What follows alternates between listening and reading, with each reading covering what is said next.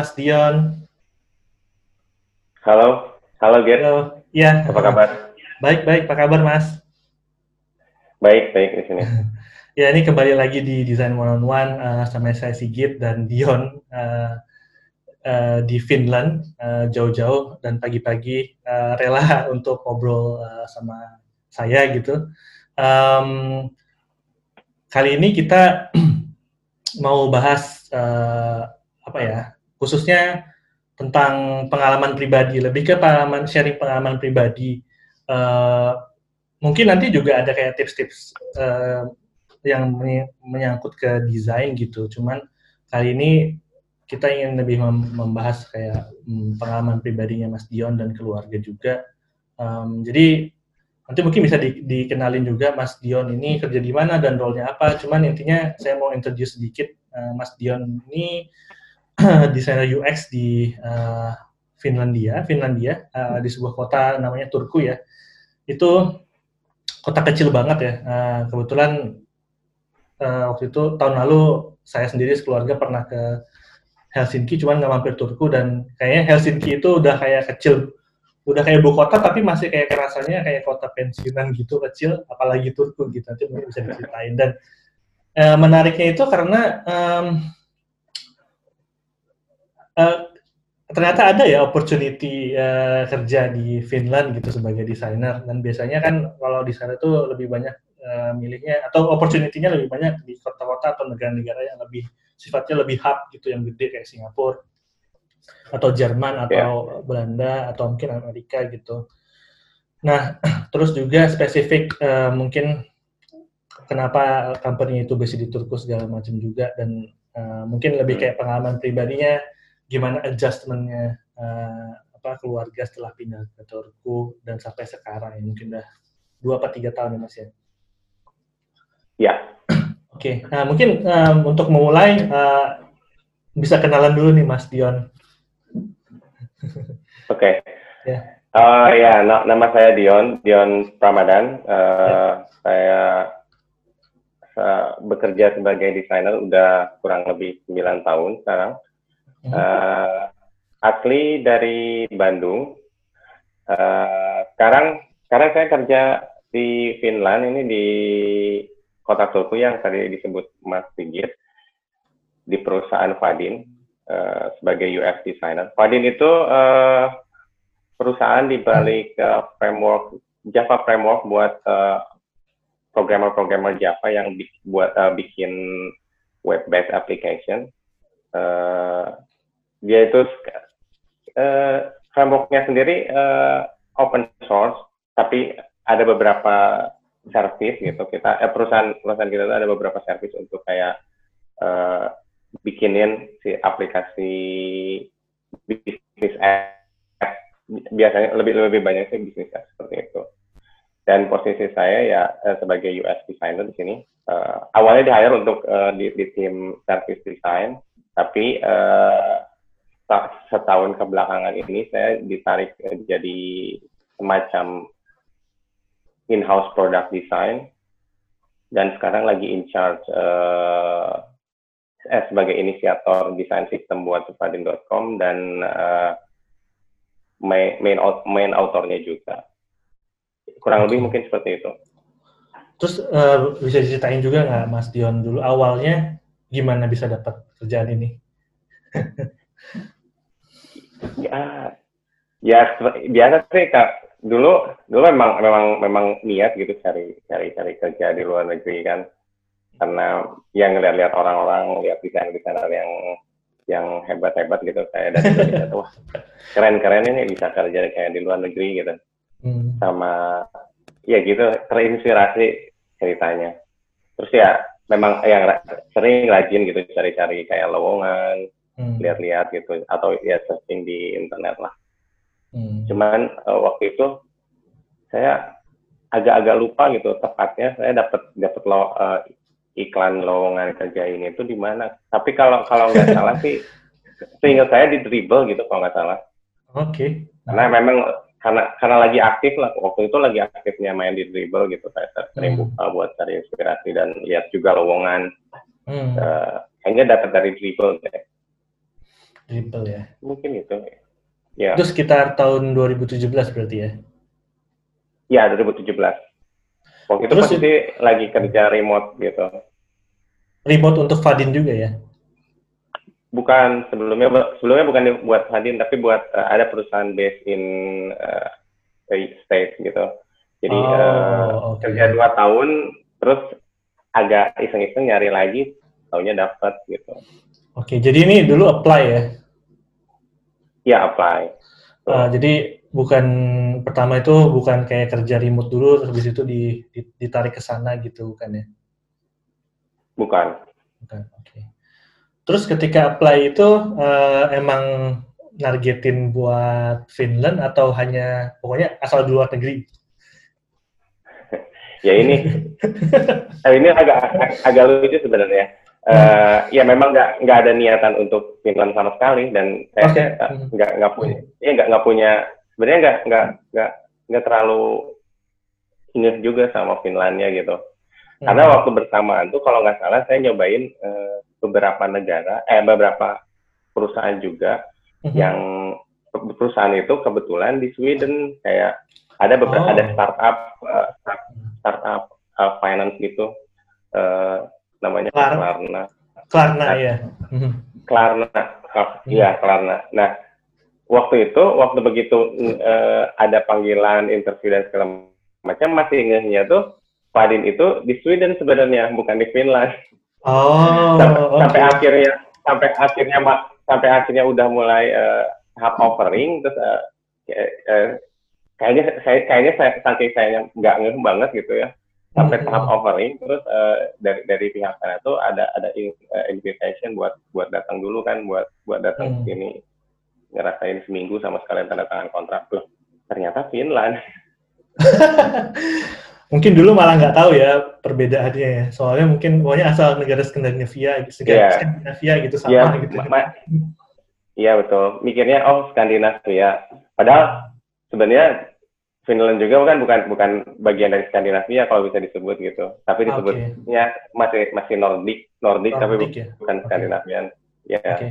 ya ya ya itu emang apa uh, geografinya beda ya uh, oke okay. terus um, tadi dibilang oke okay, uh, uh, mungkin teman-teman juga pada penasaran kayak proses interviewnya dari apply sampai akhirnya diundang ke Finland itu seminggu dan sign over tuh gimana ya jadi ya kalau proses lamaran ya kayak ngelamar pada umumnya gitu. Hmm. uh, kirim kirim aplikasi kita lewat kayaknya lewat webnya ya iya lewat webnya. Terus uh, akhirnya ada respon. Terus setup uh, interview awal. Ya seperti biasalah interview untuk uh, kayak uh, introduction masing-masing hmm. masing-masing pihaknya gitu. Dan uh, setelah itu ya ada beberapa ada beberapa tahap ingat saya uh, interviewnya dan salah satunya juga ada kayak semacam uh, workshop desain gitu tes tes bagaimana hmm. kolaborasi uh, kita uh, dalam memecahkan satu masalah gitu hmm. di ya dalam dalam memecahkan satu masalah setelah itu uh, setelah itu ya uh, sampai terakhir sampai uh, tahap terakhir itu ngobrol, uh, ngobrol atau wawancara sama CEO-nya langsung dan langsung ada offering gitu. Setelah ada offering ya, ya itu tadi uh, kita diundang ke sini untuk hmm. tanda tangan kontrak.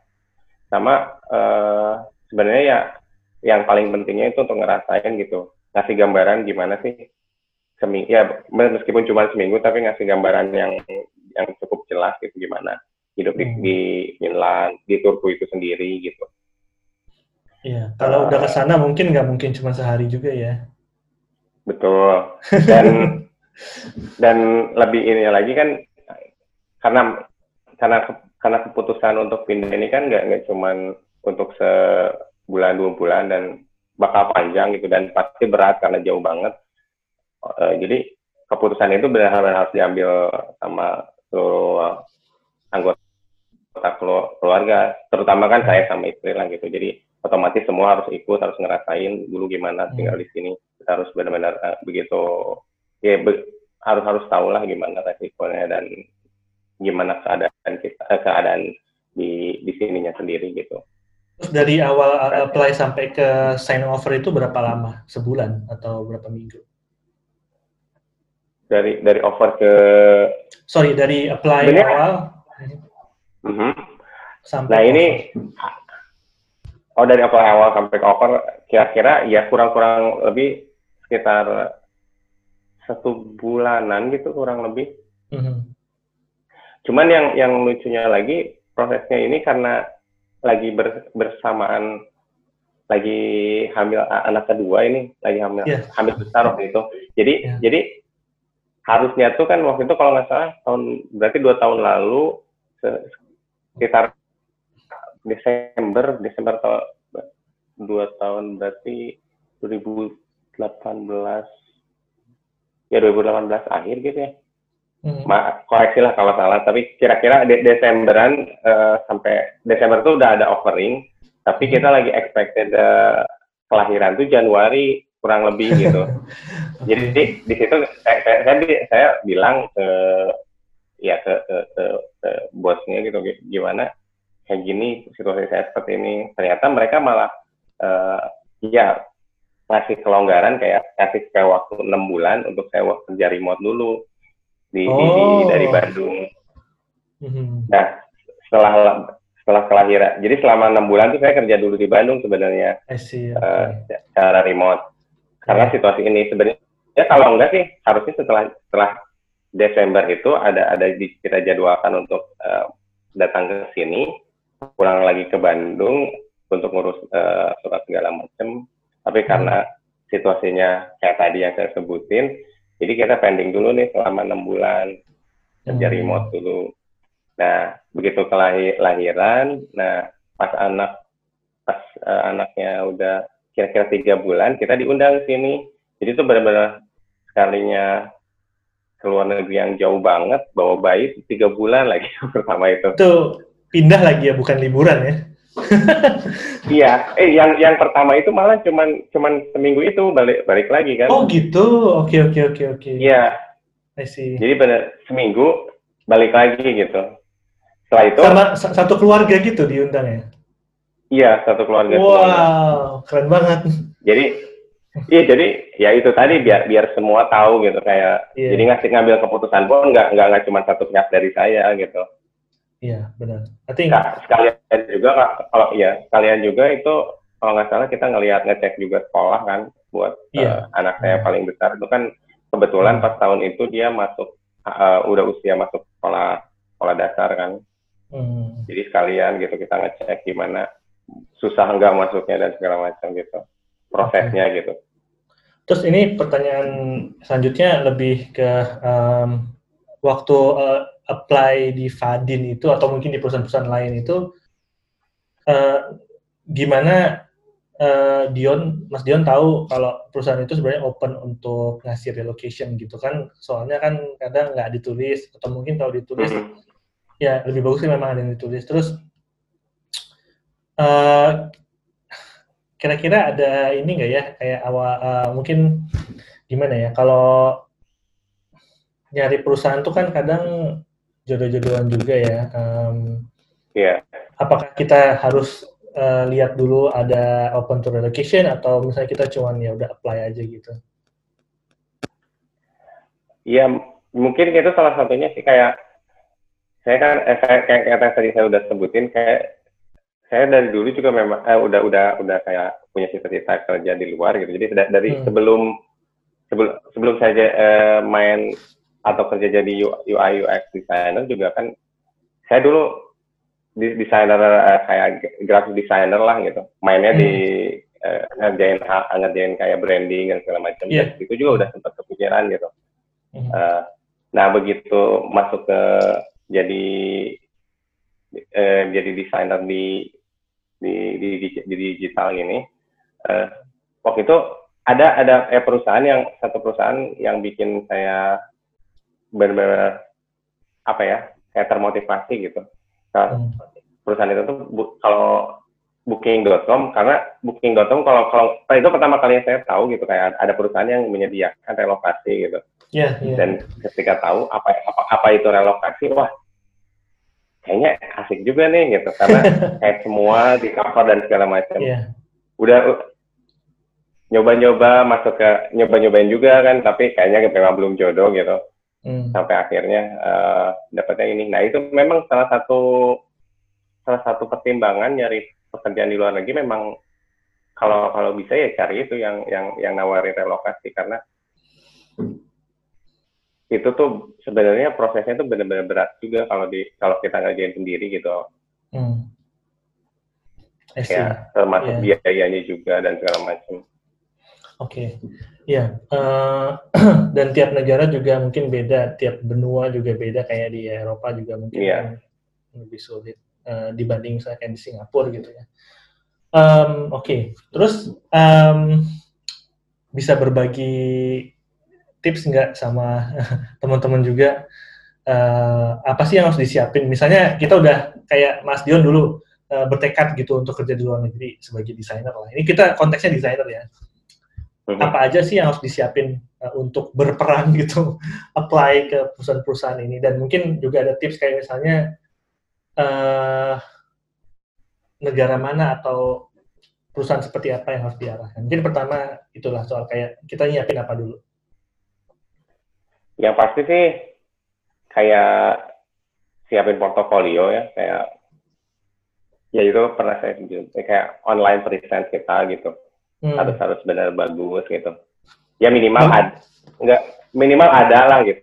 hmm. kayak kayak nyimpan minimal kalau kalau kalau kalau punya dribble ya main di situ gitu kan bisa bisa share-nya lebih gampang gitu ke, ke kayak calon recruiter atau perusahaan-perusahaan itu. Bagus tuh kayak apa, Mas? Enggak, bagus tuh sebenarnya relatif ya. Cuman yang penting sih kalau saya bilang ada gitu, minimal ada, ada ya, okay. minimal ada gitu karena yeah. iya minimal ada, jadi tahu gitu orang oh ya ada ada ada ada ada minimal terlihat itu ada karyanya, ada ada ada ada ya ada hasil kerjaannya lah gitu bisa dilihat. Hmm. Karena ya ya itu itulah yang yang kunci yang bisa dilihat sama recruiter kan tentang kita gitu. Kalau misalnya dribble versus website sendiri lebih bagus yang mana atau dua-duanya? Dua-duanya sih kalau kalau kalau saya bilang. Hmm. CV juga harus disiapin ya? Ya betul itu juga. Betul. Hmm. Ya itu betul. Terus kalau CV gitu ada tips-tips juga nggak misalnya harus gimana harus gimana? Karena kan kalau kita ngelamar ke perusahaan Indonesia biasanya mungkin beda ya standarnya sama perusahaan di luar negeri gitu. Benar nggak sih? Kalau saya sih nggak nggak nggak ini juga. Tapi kayak kayak kayaknya sih yang yang yang paling pasti tuh bikin yang sesimpel mungkin aja gitu. Hmm. Uh, kayak ya kalau mungkin kalau di Indonesia agak eh, bisa bisa jadi relevan kalau kita uh, ngelamar gitu di CV kita nyantumin organisasi yang panjang. Tapi kayaknya kalau kalau keluar negeri kan kayak kayak kayak gitu nggak nggak nggak penting-penting juga yeah. gitu. Osis yang, gitu ketua osis yang, dulu. Iya kayak gitu. simpel aja gitu kayak yeah. kayak pengalaman kerja juga masukin yang yang terakhir, yang tiga terakhir lah maksimal yeah, gitu kayak tiga terakhir dengan dijabarin kayak misalnya uh, uh, role-nya sebagai apa, terus ada minimal bu apa ya kayak ya highlight lah achievementnya di tiap di tiap uh, kerjaan itu di tiap hmm. ya kerjaan sebelumnya itu apa aja paling itu oke okay. terus um, gitu aja sih ya yeah. oke okay. uh, terus mungkin ini salah satu apa ya kekhawatiran atau mungkin anxiety lah ya mungkin kecemasan di sana di sana Indonesia juga untuk melamar kerja di luar negeri itu mungkin masalah bahasa juga ya. Um, kayak ketika mereka dapat udah dapat telepon atau misalnya mereka interview gitu kan, dapat interview kan kadang mungkin gagap atau gimana. Um, yeah. itu kira-kira uh, apa yang harus dilakukan juga? Iya, iya, iya, betul sih itu. Salah satu hmm. faktor penting juga bahasa Inggris sebenarnya. Hmm. Dan uh, jujur aja karena jujur aja saya saya sebenarnya uh, bahasa Inggris saya juga memang nggak nggak nggak nggak terlalu kuat gitu. Hmm. Dulu dulunya juga ya nggak nggak diseriusin lah kayak belajar belajar bahasa Inggris tuh nggak nggak ikut kursus kayak nggak hmm. uh, di sekolah pun nggak nggak nggak serius belajarnya sampai Asli. akhirnya saya saya saya kerasa sekarang pun agak nyesel gitu wah dulu kenapa saya nggak nggak benar-benar ya bahasa, belajar bahasa Inggris tuh gitu hmm. karena benar-benar sekarang tuh ya bak kepake banget lah gitu ya itu memang apa ya harus ya harus, harus disiapin aja kayak kayak belajar aja gitu. Mau nggak mau harus maksain belajar Maksain. gitu minimal. Iya. Terus kalau pas interview misalnya ditanya-tanya gitu ya udah pokoknya jalan aja gitu ya. Uh, mungkin nggak terlalu mikirin kayak grammar gitu yang penting uh, mungkin isinya kali ya. Iya betul. Hmm. ya sampai sekarang saya akhirnya diterima pun kan nggak nggak nggak nggak cuman apa kayak ngelamar ngelamar cuman baru sekali dua kali gitu. Ba hmm. banyak proses sebelum ini sebenarnya gitu dan belajar gitu dari situ. Dari awal yang eh, saya saya, saya sempat gitu sampai uh, waktu itu tawaran di di Jerman gitu saya, saya agak lupa ya.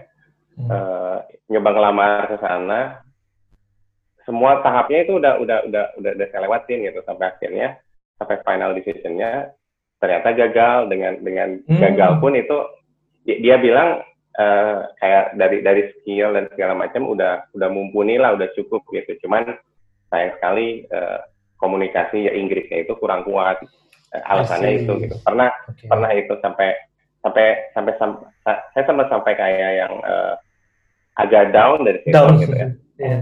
oke okay, ya. Iya benar. Benar kayak benar nyesal banget gitu. Gue wah kenapa ya dulu saya nggak nggak nggak belajar bahasa Inggris? Benar gitu. Nggak nggak nggak diseriusin nih gitu. Sampai akhirnya dari situ ya mau nggak mau saya ber, ber, latihan lah kayak belajar gitu. Kayak pakai kan banyak sekarang aplikasi juga kayak uh, apa itu ya? Uh, ya banyak belajar lah. Ya dua linggo betul kan saya pakai itu dua linggo hmm. terus uh, sampai sampai pernah apa ya uh, ngebela-belain aja kayak kayak di, kalau di Bandung tuh ada kayak kayak komunitas gitu yang uh, ada native speakernya juga dan kita bisa datang kita bisa datang juga ke sana cuma ngobrol hmm. kayak gitu hmm. buat buat improve aja sih jadi saya ngejarnya memang nggak nggak langsung pengen bisa perfect gitu kayak native yang penting mah bisa conversation aja gitu kayak yang hmm. secara bisnis conversation bisnis lah minimal hmm. sampai situ Terus kalau kan tadi udah pengalaman apply di Eropa ya, in general ada Jerman, terus ada ini Sweden itu juga ya. Um, kira-kira ada uh, ada kayak benang merah nggak sih di di Eropa itu sebenarnya skill design yang dicari itu seperti apa spesifiknya? Kayaknya agak apakah harus agak, bisa coding juga atau misalnya lebih kayak uh, eh, UI aja gitu? Atau tergantung perusahaannya? Kayaknya sih tergantung perusahaannya. Hmm. mungkin itu lebih jawaban yang paling tepat. Tapi mungkin kebetulan karena di Fadil ini uh, basic perusahaannya itu backgroundnya lebih lebih teknis banget sih ya. Hmm. kayak prog programmer minded banget gitu kayak hmm. kayak tim desain di tim desain pun gitu. Hampir hampir semua itu backgroundnya dulunya tuh programmer sebenarnya. Cuman dia mereka beralih beralih jadi desainer. Paling yang backgroundnya pure dari desain itu cuman ada dua orang saya dan ada satu lagi gitu. Tapi kebetulan karena kebetulan saya saya bisa uh, coding juga meskipun hmm. front end sampai front end gitu. Tapi kayaknya itu ya ya cukup jadi kayak ngebantu juga lah kayak ya ngebantu juga kayak buat uh, offering position saya juga gitu sebagai desainer apalagi di perusahaan kayak mungkin di perusahaan yang kayak yang yang lebih teknikal kayak gini gitu. Ya, berarti Mas Dion sekarang uh, nggak hybrid ya? Uh, mau mungkin bisa coding tapi nggak nggak di expect untuk code coding juga di perusahaan. Ya, Oke. Okay. Iya betul. Oke. Okay. Oke, okay, uh, eh, ini kita punya tujuh menit lagi. Nah, untuk sisanya ini pengen nanya soal kehidupan keluarga di sana, terutama soal adaptasi. Ketika mungkin bisa diceritain waktu datang pertama kali pas yang ini ya udah setelah seminggu itu maksudnya beneran hmm. pindah gitu ke sana tantangannya apa? Tantangan yang paling utama tuh bahas, bahas bahasa sebenarnya. Karena kan bahasa. Uh, Finland punya punya bahasa sendiri kan dibanding eh enggak enggak enggak cuma enggak, enggak bukan bahasa Inggris gitu. Meskipun hampir bagian besar sih bisa bahasa Inggris cuman itu kan bahasa yang yang yang yang paling besar ya tantangan. Karena kalau kita beli barang beli beli bahan makanan di di di di, di supermarket dan segala macam itu kan kita harus translate dulu satu-satu gitu tapi hati juga kan kayak kayak kayak uh, ini bahannya apa ya gitu kayak salah atau enggak makanya harus harus di, di, dicek di benar-benar gitu itu agak agak agak agak berat di samping itu uh, cuaca udah pasti karena itu hmm. benar-benar ekstrim gitu ya perbedaannya di hmm. Indonesia sama di sini karena yang dinginnya kalau waktu waktu winter tuh benar-benar dingin dingin banget hmm. dan dan kalau lagi summer juga kayak gini benar-benar panas banget gitu. Sekarang summer ya uh, bulan ya, lagi summer. udah mulai mulai ya. Baru ma baru mas ya baru masuk. Terus kalau menghadapi tantangan bahasa gimana? Akhirnya belajar ya? Belajar belajar. Kalau kalau saya pribadi sih karena karena perusahaannya uh, kayak perusahaannya itu lebih internasional sih ya. Jadi kayak uh, pegawainya juga banyak uh, non Finnish speaker gitu kayak banyak foreignernya. Jadi kalau di perusahaan otomatis ngomongnya bahasa Inggris gitu. Jadi saya nggak ada obligation untuk uh, apa ya nggak ada kewajiban untuk belajar bahasa Finishnya sendiri gitu. Jadi di, di, jadi jadi nggak terlatih gitu. Nggak nggak terlatih dan saya juga nggak nggak nggak nggak apa ya nggak ada dorongan untuk belajar gitu. Tapi kalau istri kalau kalau kalau kalau istri saya kan uh, ikut kayak uh, program dari pemerintahnya gitu kayak hmm. apa ya uh, buat buat foreigner gitu apalagi yang yang kerja kayak gini nah istri saya ikut buat uh, buat kayak program itu nah dia dia ikut kursus itu selama hampir enam bulan gitu kursus bahasa sebelum akhirnya nanti dia bisa ambil kursus uh, profesi gitu. Nanti kan udah selesai. Kursusnya udah selesai berarti. Uh, kursus bahasa udah, kursus okay. bahasa udah. Sekarang dia lagi uh, ngambil kursus profesi. Cuman karena kemarin situasi corona ini tengah di tengah-tengah jalan agak di di di postpone tuh. Oke. Okay. Nanti lanjut lagi setelah hmm. summer katanya ada rencananya. Okay. Itu harus tatap muka ya? Iya. Oke. Okay. Oke, okay. terus soal pendidikan anak gimana, Mas? Pendidikan, uh, ya itu pendidik pendidikannya memang apa ya?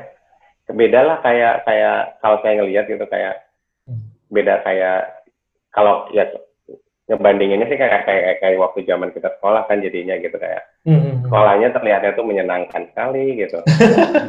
Katanya beda, beda dengan Finland tuh the best education system di dunia katanya. Bener gak sih? Iya, iya katanya. Ya mungkin mungkin bisa dibilang gitu kali ya. Uh, hmm. Cuman kalau kalau indikasi yang ininya gitu yang, yang jelas sih ya kalau kalau di, dibandingin sama zaman kita sekolah dulu apalagi ini saya sekolah dulu gitu oh jauh yeah. banget gitu kayak proses pembelajarannya tuh menyenangkan gitu okay. terus uh, yang satu hal yang paling ditekankan di sini tuh benar-benar kayak orang Finland itu sendiri kan seneng ini banget dekat banget sama nature gitu ya sama alamnya hmm. jadi jadi da, itu tuh udah benar-benar ditanamin dari dari sekolah tuh dari kecil tuh gitu kayak lebih sering kayak sering dari keluar keluar dari kelas gitu untuk belajar tentang alam mereka gitu dan segala macam gitu. Hmm. Uh, anak juga waktu awal apa ada kesulitan beradaptasi mungkin bahasa aja ya? Bahasa ya itu juga hmm. Salah satu tantangan juga. Karena pas, pas uh, kita mau, mau pindah juga anak saya juga sama sekali nggak nggak bisa bahasa Inggris kan. Jadi begitu tahu kita bakal pindah tuh kita kita kita kejar ini ada ada uh, ngejar ada datangin guru private ke, ke rumah dulu. Soalnya waktu kita nge ngecek sekolah pun memang ada tes tes bahasanya tes bahasa Inggris dulu gitu. Hmm. karena kalau waktu itu pilihannya kan kan eh ya karena karena kita masukin dia di di international school sebenarnya. Hmm. pilihannya kan kalau kalau yang sekolah uh, yang normal yang dengan eh, yang menggunakan bahasa Finishnya dia dia akan lebih susah karena setahun pertama tuh kalau nggak salah nggak nggak akan dulu sekolah tapi belajar bahasa dulu uh, belajar bahasa Finnish dulu. Tapi pertimbangan kita waktu itu ah udah aja kita pilih internasional karena mungkin gitu siapa tahu kita nggak akan di sini lama juga kan ya. Yeah. ada ada rencana mungkin kalau ada peluang di tempat lain atau atau hmm. bahkan pulang lagi ke Indonesia gitu. Jadi kalau sekarang berarti di international lebih school. lebih kepakai gitu. Ya di international school dia terus tapi tetap belajar bahasa Finland juga anaknya Mas Dion ya belajar. Tapi porsinya memang nggak nggak nggak banyak gitu. Lebih banyak bahasa pengantarnya bahasa pengantarnya bahasa Inggris, tapi tetap belajar juga bahasa Finland di sana. Nah ini juga satu pertanyaan menarik kalau misalnya kayak saya dan Mas Dion kan punya anak ya, untuk pindah ke luar negeri atau ke mana pun lah itu kan pasti yang pertama ditanya kan pendidikan anak gimana gitu kan, itu prioritas kan. Ya. Nah ya. Um, kalau di Finland itu uh, apakah biaya juga mahal juga ya untuk internasional? Biaya sekolah. Hmm. Biaya sekolah sekolah di sini tuh gratis sebenarnya termasuk oh, international school oh. ya karena international schoolnya itu masih punya di bawah pemkotnya lah kalau kita sebut. Tapi tapi memang saya sempat kaget juga karena sebelum sebelum kita mengunjungi sekolah juga kan saya research dulu gitu eh, tentang sekolah di di kota Turku ini. Dan yeah. international school uh, international school itu cuma satu ini doang gitu. Saya, saya sempat email ke sempat email-emailan dulu sama sama prinsipalnya waktu itu uh, oh. tentang kemungkinan Atrea anak saya gitu bisa hmm. masuk ke situ gimana caranya proses dan segala macam termasuk hmm. biaya pas uh, pas kita ngobrolin biaya dia bilang jangan khawatir biaya kita kita nggak nggak ngambil biaya sama sekali alias gratis karena dibiayain sama sama kota dia bilang wah itu benar itu ya banget lah benar gratis gitu ya sekarang ya? Iya benar gratis. Wah enak Wah, banget. Ya. Enak banget itu. Beda masih Singapura. Ya, Memang kalau ya salah satu keuntungannya sih kalau ya di Finland kalau boleh disebut ya itu pendidikan itu gratis di sini. I see. Oke, okay, oke. Okay. Kecuali kalau kalau kalau mau ngambil dan kalau mau ngambil IB program ya, itu pun hmm. itu kan udah udah bukan sekolah dasar kan. Kalau hmm. yang ngambil kurikulumnya beda itu yang IB program itu itu baru dia Bayar. dia berbayar. Oke. Okay. Dulu juga okay. kalau nggak salah juga si, si universitas juga gratis di sini. Cuman kayaknya pas begitu saya tahun saya datang ke sini dia udah mulai bayar sih kalau nggak salah. Hmm. Yang untuk untuk berbahasa Inggris ya. Kalau untuk hmm. yang bahasa Finland sih tetap masih masih gratis. Hmm. Terus itu uh, mungkin pertanyaan terakhir ya kayak uh, visa kerja dan visa tinggal itu uh, gampang nggak sih di sana? Terus kalau udah dapet tuh durasinya berapa lama? Kalau visa karena karena kita udah ada udah ada punya kontrak kerja waktu itu, jadi kayaknya hmm. prosesnya lebih gampang gitu. Kita tinggal bawa itu, uh, kalau nggak salah tinggal, ya itu tinggal masukin ke ke, ke website namanya Enter Finland. Ya bagusnya hmm. itu di, di uh, proses uh, kita apply-nya juga mudah gitu. Tinggal semuanya serba online. Kalau kalau Finland itu semua udah udah serba online, jadi mudah gitu. Uh, prosesnya sih nggak nggak terlalu susah. Cuman memang agak lama waktu itu tuh, karena hmm. uh, karena memang lagi lagi kayaknya lagi lagi lagi lagi banyak juga ngurusin kayak yang orang-orang yang refugee apa ya, yang refugee betul. Jadi hmm. lagi benar-benar uh, antriannya panjang banget kayaknya waktu itu. Okay. Makanya agak lama. Tiga bulan. Dan kalau waktu, ya sekitaran tiga bulan ada ya sampai hmm. ya tiga bulan betul. Tiga bulan dari dari waktu kita pulang lagi ke Indonesia tuh ya tiga bulan baru baru kita dapat. Terus nanti harus pasang dapet. stiker di paspor juga di di kedutaan Finland di Indonesia. Uh, ya enggak kita langsung dapat kartu semacam kartu gitu. Jadi enggak, oh, enggak, gitu. ada yang di, nggak ada yang ditempel di paspor jadi kita dapat kayak kartu resident permit gitu Hmm. Berlakunya untuk kalau biasanya berlakunya untuk pertama itu bisa setahun atau dua tahun tergantung jenis visanya.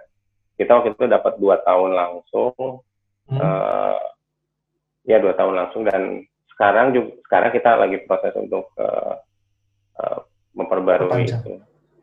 Iya perpanjang betul.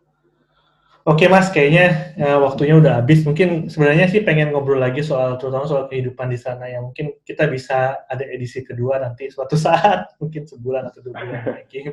Menarik banget. Uh, ini makasih banget uh, udah sharing. Semoga teman-teman yang sama-sama yang masih apa ya cemas dan malu-malu mungkin bisa lebih pede lagi gitu uh, untuk yeah. bisa apply di luar negeri karena itu ya ya buat saya pribadi sih sebenarnya uh, bukan soal kerjanya aja tapi juga pengalaman hidup ya.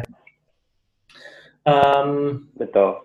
Ya, makasih banget Mas uh, Mas Dion. Semoga hari weekendnya menyenangkan dan salam juga buat keluarga. Dan tetap sama-sama uh, gitu. Ya ditunggu YouTube-nya dan apa Instagramnya juga. Sama-sama. Oke. Okay. Salam juga banget. buat keluarga di sana. Oke. Okay. Ya, sama-sama. Good luck, Mas. Ya. Bye. Oke, okay, bye.